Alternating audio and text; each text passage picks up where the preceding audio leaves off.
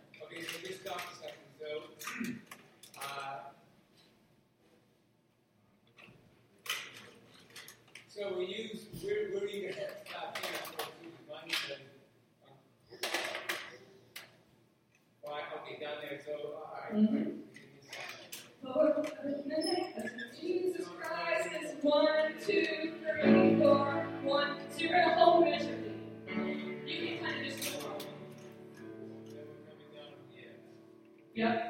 Uh, so I believe in the name of Jesus. Three, four, one, two, three, four.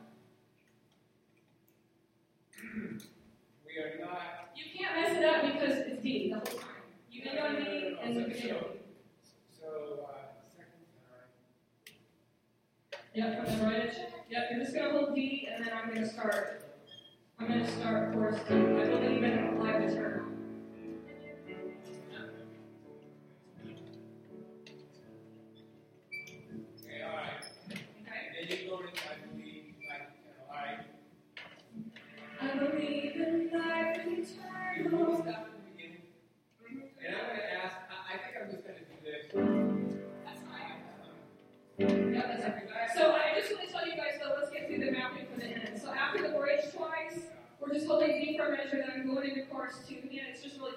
would have liked to you know that. And then after we do that, that version, we're going back to the regular course, y'all. Yeah. That's how we're going to end it. All right? you, you do a repeat on that. You got it. I'm going to break it down. I'll break it down. You know, if, if spirit moves, leaks, whatever we may.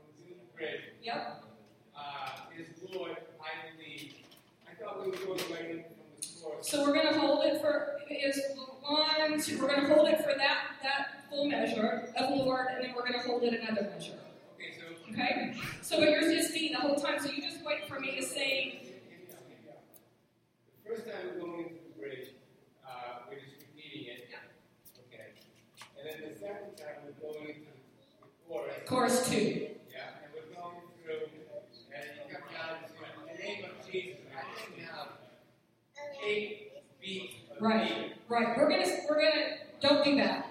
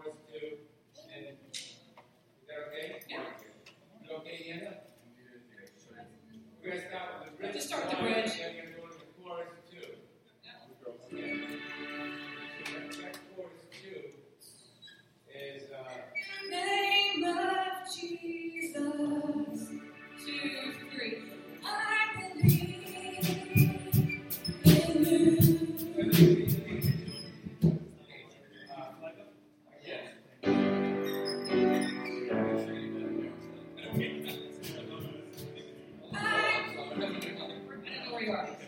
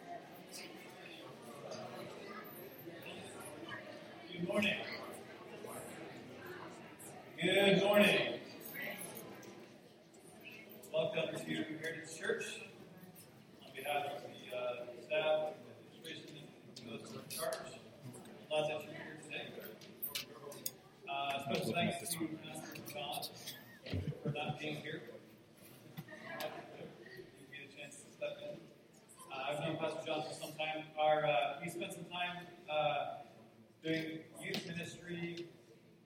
I wouldn't say together, but our time in youth ministry at, other parts of the state uh, overlapped.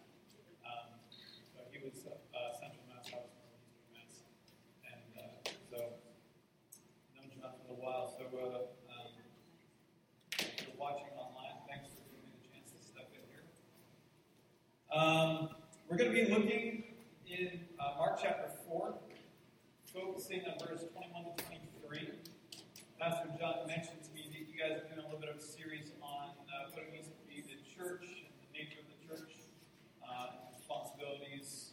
Um, so I think my comments today will sort of be in line. This isn't part of his series, but I think uh, my comments will be in line with uh, his thoughts and ideas on, on what he's going through there. Um, Mark chapter 4, verse 21 to 23. This is uh, one of the parables that Jesus taught. Let me give you a quick sort of two minute background. Um, there are 40 some odd parables. If you were to tally them all up in the Gospels, Jesus often used parables as a teaching tool for, to describe and help people understand the kingdom of God and the nature of the kingdom and what it means to be a part of that. And uh, parables were a big part of the, the way he communicated that to the people in uh, Israel Recorded in the Gospels, there's over 40 parables that are reported. And uh, there are uh, there are over 40 that are mentioned at least once in one of the four Gospels. There's like 30 something that are mentioned at least twice between Mark and Matthew, Mark and Luke, Luke and Matthew. Uh, Matthew, Mark, and Luke have a lot of material that they share in common with each other, so they're often referred to as the synoptic gospels because of the amount of material Mark was the first of the gospels written, and so both Matthew and Luke borrowed from Mark. They used Mark as source material when they wrote their own gospels, which is why if you were to read through them uh, in close proximity to each other, you notice that there's a lot of places where it's very, very similar. In fact, in some places, word for word. Um, so that's why they refer to them as, as synoptics. The reason I chose this parable in particular is because out of the 40 that are mentioned at least once in the Gospels, and out of the 30 that are covered by at least two of the Gospels, there's actually only eight that all three of the Synoptic Gospels uh, record in their edition of the life and ministry of Jesus, in their Gospel. And um, my own personal opinion, you probably won't find this in most commentaries, but uh, my personal opinion is that if all three of Mark, and Luke, decided that they needed to include those parables in their edition of Jesus' life and ministry, there's probably something important that we ought to lock into with those parables. There's eight, and chronologically speaking, this is the first of those eight parables that Matthew, Mark, and Luke all record. And so that's why I wanted to sort of jump into this particular one and just explore a little bit the words of Jesus uh, to his disciples, to the people he's communicating to, uh, just to see and get a peek into uh, the, the kingdom of God, uh, the ministry of the church, and what it means to follow Jesus according to Mark in particular, but we'll reference the other two as well. So Mark chapter 4, verse 21 to 23 says this. It says, He said, He said to them, Do you bring in a lamb to put it under a bowl or a bed? Instead, don't you put it on its stand? For whatever is hidden is meant to be disclosed. Whatever is concealed is meant to be brought out into the open. If anyone has ears to hear, let them hear. Now, I want to start off by talking about lamps, bowls, and beds. Then we're going to move on to talk about lampstands and lights. And then we will finish off with a little hide and seek. I know you didn't thought that that's what you were going to encounter when you woke up this morning and got ready for church. It's just what you get when you're Oh, you're not ready for this. So let's start by talking about lamps, bowls, and beds. So at first glance, the initial phrase and the question here seems pretty odd, right? Who would bring in a lamp, put it under a bowl or a bed? That seems pretty ridiculous. Even Luke in chapter 8, verse 16, where he reports this parable, uh, he says this No one lights a lamp and hides it under a clay jar or puts it under a bed. Now, we think, okay, clearly this is the case. Who would do that? No one. But oftentimes, when Jesus makes these statements that sound utterly ridiculous, it's because there are cases where people do, maybe metaphorically speaking, do put a lamp under a bed or do put a lamp under a bowl. And he's trying to make a point to his audience. So, as Mark writes his gospel, many commentators and anyone who has uh, half a brain would read these words and they would see Jesus or his teachings or uh, his ministry. That is the light. That is the lamp. Right? In fact, the Greek phrases it like, in the original language, the Greek phrases it like this. It says, Does the lamp come in to be put under a bowl or a bed? Does the lamp or the light come in to be put under a bowl or a bed? And obviously, the clear answer is no. You put it under something that defeats the whole purpose of the lamp or the, the light. But would you put this understanding, this knowledge, this teaching under a bowl or a clay jar, or as Luke writes, under a bed, as Matthew puts it under a basket? So, but before we really get try to dig down to the answer to that question, what did this lamp look like? Let's take a let's take a quick look. Got a picture. Did a little research. So back in the first century, a lamp actually looked a lot like a bowl, a little pinch on one end. The way it worked is they would fill it with oil, and then they would stick a wick. Uh, it could be wool, could be linen. Uh, they would put a wick in that lamp. One end would be into the oil, the other end would stick out of the end, and the oil would sort of travel up the wick. And so when you lit it would take some time to burn. Okay. Um, so the uh, the, the Greek word here for lamp is luxos, right? So it's a clay lamp. It's, a, it's just a it's just a, it's filled with oil.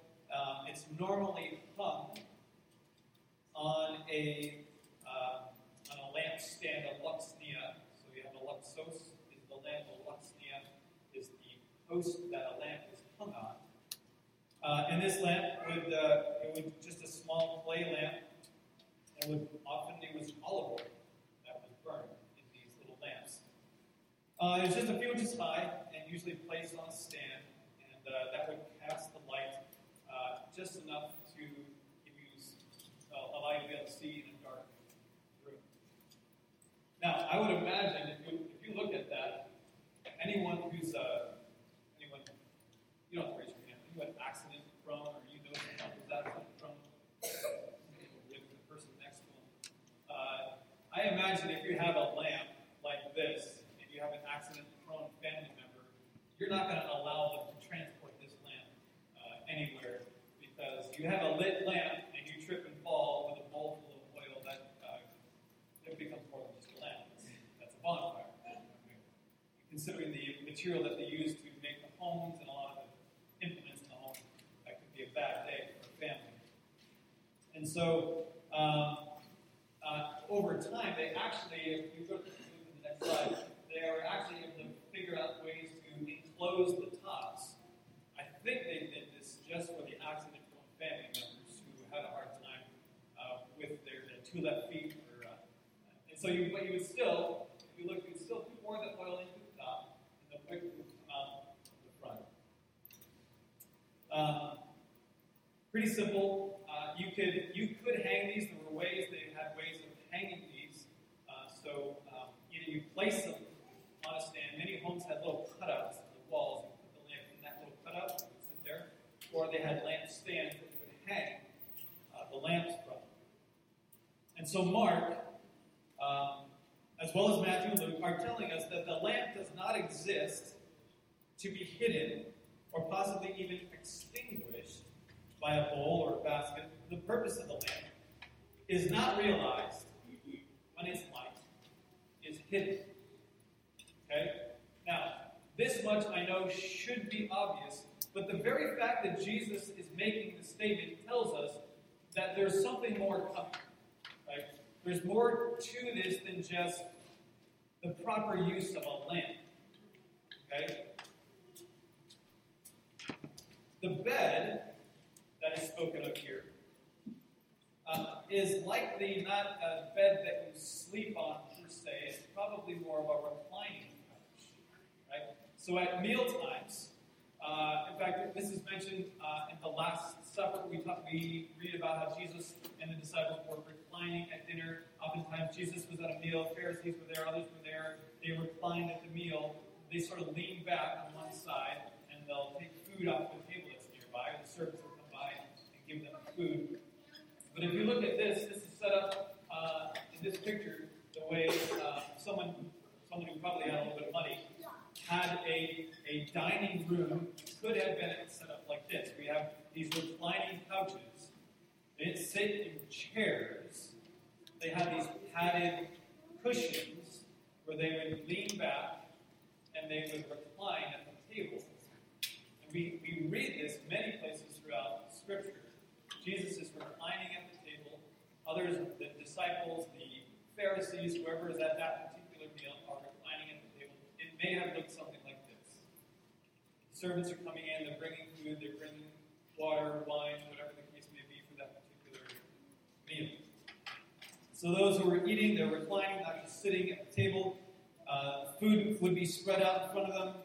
Uh, and so uh, you picture a dinner party, and some of the people are reclining, they're eating, they're enjoying the conversation, and at some point, people realize, well, the sun is going down, let's light a lamp or two. Servants come in, they have a, a lamp, they lit it, they're bringing light in, and as they walk in, they bend down under the under the reclining bed and stuff the lamp underneath the reclining bed. Now that is a very odd picture indeed. First of all, uh, you're not going to see much of the lamp under there. Second of all, if you have an open flame underneath, something like that, one sitting there, you're up in a jiff. And you're thinking to yourself, what is this guy doing putting an open flame right underneath me? You can do some serious damage to your dinner party. Talk about having a roast. Uh, not what you were thinking when you showed up for that particular meal, I'm sure. Now it seems like it's it's a misuse of the lamp. A misuse of the light. But listen, there are times when we, God's church, believers, there are times when we mishandle light. And we may be guilty of hiding it. We may be guilty of putting it out. And we may even be guilty of mishandling the light in such a way that it does damage to others. Maybe we ignite fires that burn bridges and destroy relationships. Or maybe you yourself have been burned by those who have mishandled the light. Maybe that's why you're here today. But can I tell you this? There is a proper way to handle the light. The proper way to handle the light is for the purpose of illumination. It's for the purpose of seeing more clearly. And if your experience with the light has not been that, first of all, I'm sorry. But second of all,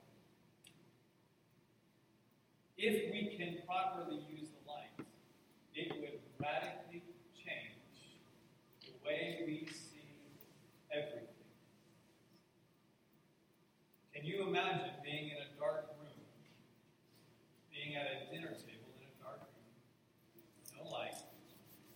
How does it change the way you interact with the others when all of a sudden you can see the person sitting across from you and you can see the spread of food on the table?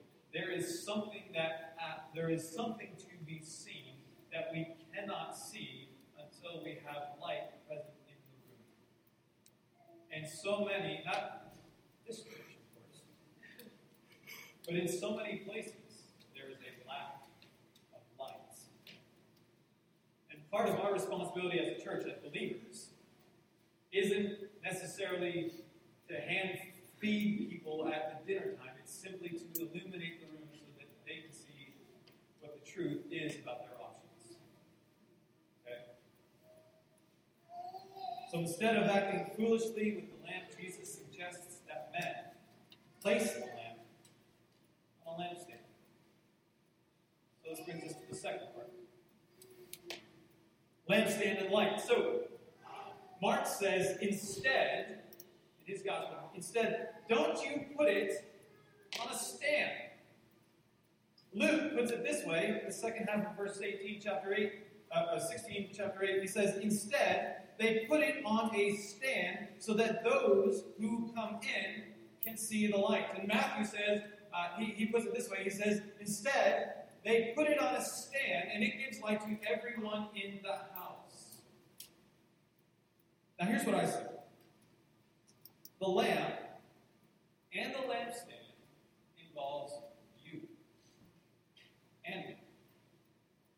According to Luke, it's for those who are outside of the house so that they can see the light and come inside out of the dark. And it is for those who are inside the house already so that they can see who is there, what is there, and have a better idea of where to go. In other words, the light is for everyone, not just a select few.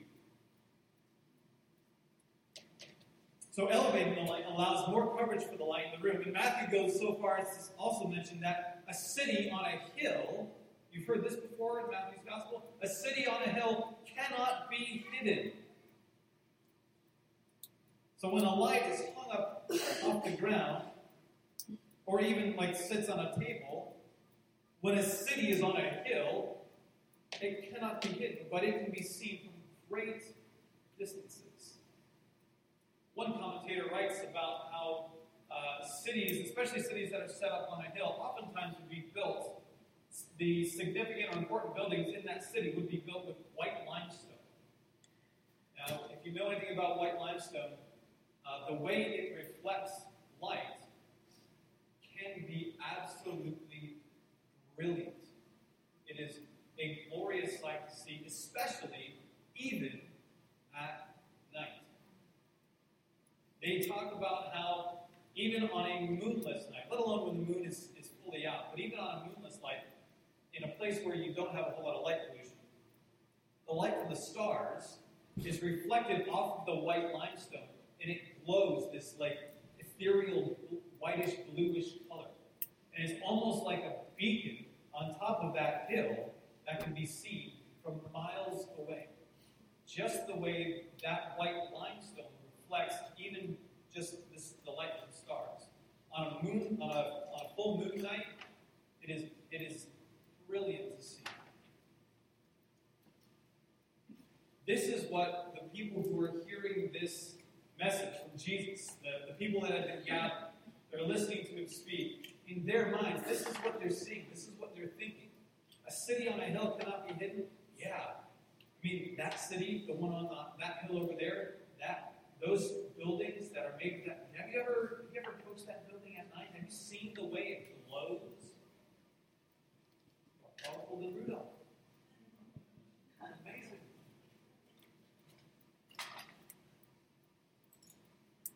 In Isaiah chapter 49, verse 6, God said to Israel, I will also make you a light for the Gentiles, that you may bring my salvation to the ends of the earth. It's a pretty far distance for the light to be able to shine.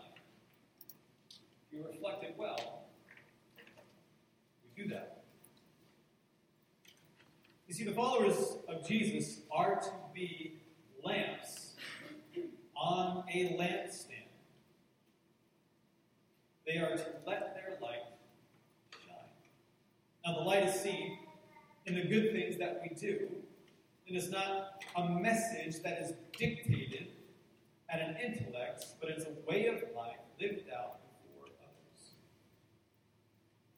And how we have participated in the disruption of that light, or the interruption of that light, or the disruption of shalom in our homes. We've done it in our neighborhoods, or our communities, or our workplaces, our schools. It's an important question to ask. Maybe, how have we gotten in the way of all that God desires to do? How have we covered the lamp, obscured the light, extinguished the flame? Because from everything that the Gospels tell us, people are drawn to the light. People are drawn in when they see a light somewhere. And if people aren't drawn to that light, there's a good chance it's because it's being obscured in some way or fashion. Now, as I was uh, reading up on lamps and lampstands and just doing a little bit of research uh, for this message, I came across uh, a picture of a lampstand that was actually uncovered in an archaeological dig. Uh, probably like 20 or 30 years ago, it was uncovered. Um, uh, that's a picture of it. Bronze uh, lampstand. Uh, the dig was, was in Palestine somewhere. I don't remember the exact location, but it wasn't it wasn't actually far. Probably wasn't far from where, in the grand scheme of the size of the Roman Empire, uh, not far from where Jesus would have been teaching this. And uh, so it's a picture of a Roman lampstand, um, and it was uh, it was made of bronze. It was shaped sort of like a tree or a tree branch. Um, you can hang a few lamps off of it. And when I found that picture and I was reading about the dig, the archaeological dig, I was just struck by the way, the fact that um, the Romans had figured out a way of hanging the light on a tree. Before Jesus was ever crucified, this was, they say this was uh, from around the first century uh, BC. The Romans had a way of hanging the light on a tree.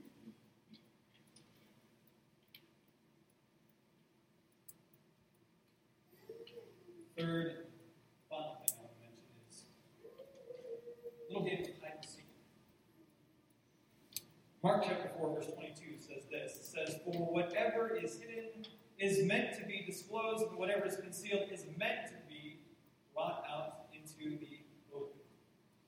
Now, this word hidden, I heard out a little bit, things like this, so bear with me. The word hidden here is taken from the Greek word kryptos, which I find interesting because it's actually not a first century reference to uh, a planet where an alien would come to the United States, uh, come America and gain strength from the yellow sun.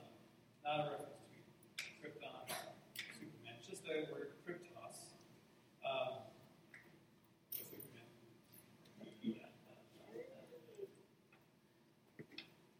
It's the word from which, uh, the, it's the Greek word from which we get our word cryptic. Okay? The idea meaning something is hidden or concealed. The word concealed is actually the, word, the Greek word apokryp, apokryptos. It's a, compound word. Um, this, this year is the same word, same root word as kryptos. And we also get the word apocrypha from that Greek word. The Apocrypha is a group of books that are not part of the canonical scriptures because their authorship could not be verified or was not consistent with the already recognized body of scripture. The origins, in other words, were hidden or obscure. Crypt- cryptos. Right? Now, there was this external wisdom uh, wisdom, knowledge that came outside the scriptures uh, that uh, was rivaling what Jesus was talking about here. Paul actually addresses it, many of the New Testament writers address it in some form or another. Paul addresses it in Colossians chapter 2 in particular. Uh, Paul never actually visited the city of Colossae, but he sent them a letter. The second chapter of that letter, they talk about uh, Gnosticism and Gnostics and uh, mystics who had filtered into the church. And we're talking about how there's this wisdom and knowledge that you can get. If you listen for the voice of the angels, if you listen to the Great Spirit, you can gain this supernatural, mystical knowledge and understanding, and you can have greater wisdom than any of the, the Jews or the Christians ever had. You can have a new revelation of knowledge uh, that nobody else has. And Paul was writing the Colossians, the people who were attending part of the church in Colossae, he was saying, no, that's a Gnostic belief. Knowledge and understanding and wisdom does not come from angels. If you're hearing the voices of angels, uh, you uh, double check things because that probably isn't says, knowledge and understanding, true knowledge and understanding of Scriptures comes from the Holy Spirit. And if it contradicts other, other parts of Scripture, it's not from God. So Paul was actually battling against a false teaching that had crept into the church in Colossae. Now, the, the point is, is that both Paul and even Mark here, what they're, what they're suggesting is that there, there actually is this wisdom this knowledge, this greater hidden, concealed, cryptic wisdom and knowledge. That does exist, except it's not doesn't come in the form of a theory. It doesn't come in the form of a way of thinking. It's not a, uh, a universal uh, theory that ties all other theories together. That's not what this hidden uh, this hidden knowledge and this hidden understanding is. This hidden knowledge and this hidden understanding is actually a person. And that person's name is Jesus Christ. It is intended for you to do your best and to set your light on a stand so that others can see it. It is intended for those who are outside the house. Uh, the light is intended for those who are outside of the house so that they may pass by and see the light and want to come in out of the dark and out of the cold. The light is for those who are in the house because, as Luke writes in verse 18, therefore consider carefully how you listen. Whoever has, uh, has a, whoever has will be given. Whoever does not have, what they have will be taken away.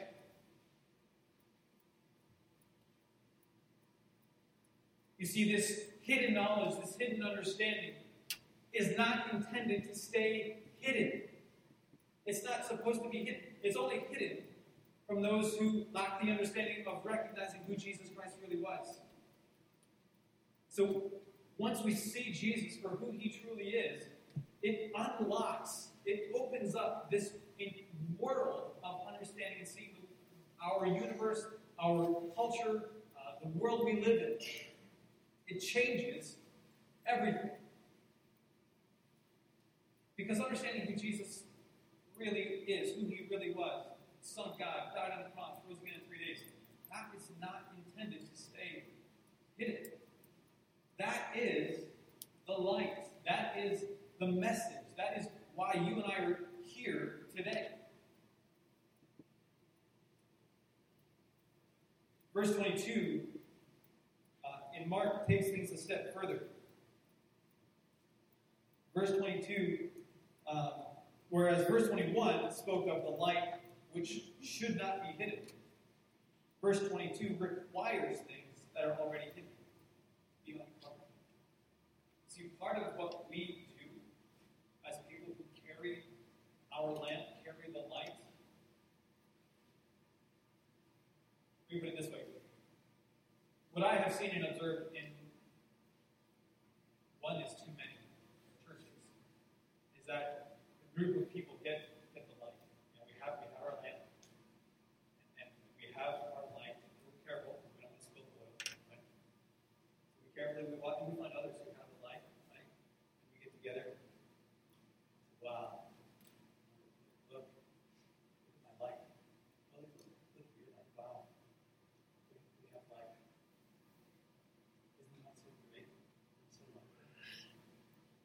before you get two or three or four or ten or twenty, stand there and we gaze impressed by the light that we have.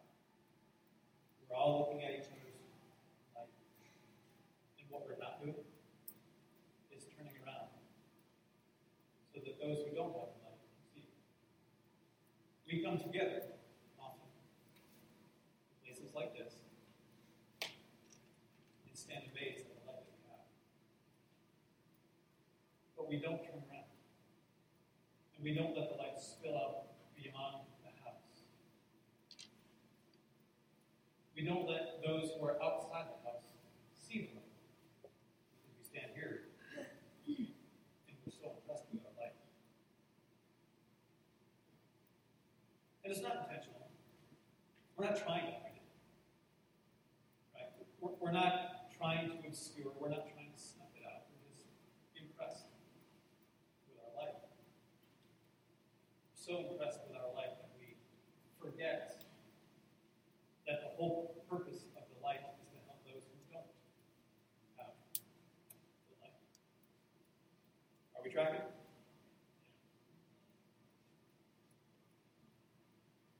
You see, we are to lift up our lamp for those, all those, because Jesus was lifted up on a tree for us. We lift up our lamp. We lift up our lights because Jesus was lifted up. A lamp, a light, lifted for the world to see. I would be remiss if I did not at least mention once the fourth gospel. Gospel of John says this in chapter 12, verse 32. And I, when I am lifted up from the earth, will draw all people to myself. He said this to show the kind of death he was going to die. You see, Jesus was lifted up so the world could draw close to him. And so we must lift up our light, our lamp, our good deeds, our faith, so that others can see. Those inside the house and those outside the house. Heavenly Father, we're so grateful for these moments together around your scriptures. We're so grateful for the reminder that you are the light, and yet we have a responsibility to carry the light, to not stand in one place, to not gaze, to not navel gaze at the light, but to bring the light into dark places. Give us the strength and the courage, Lord, to do just that. Give us the strength and the wisdom, Lord, to see where it is that we ought to go.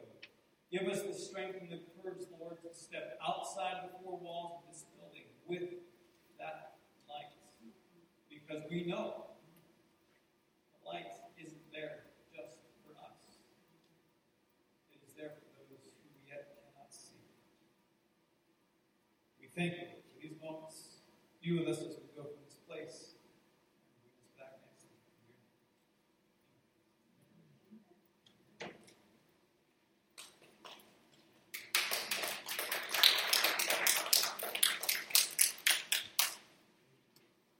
you.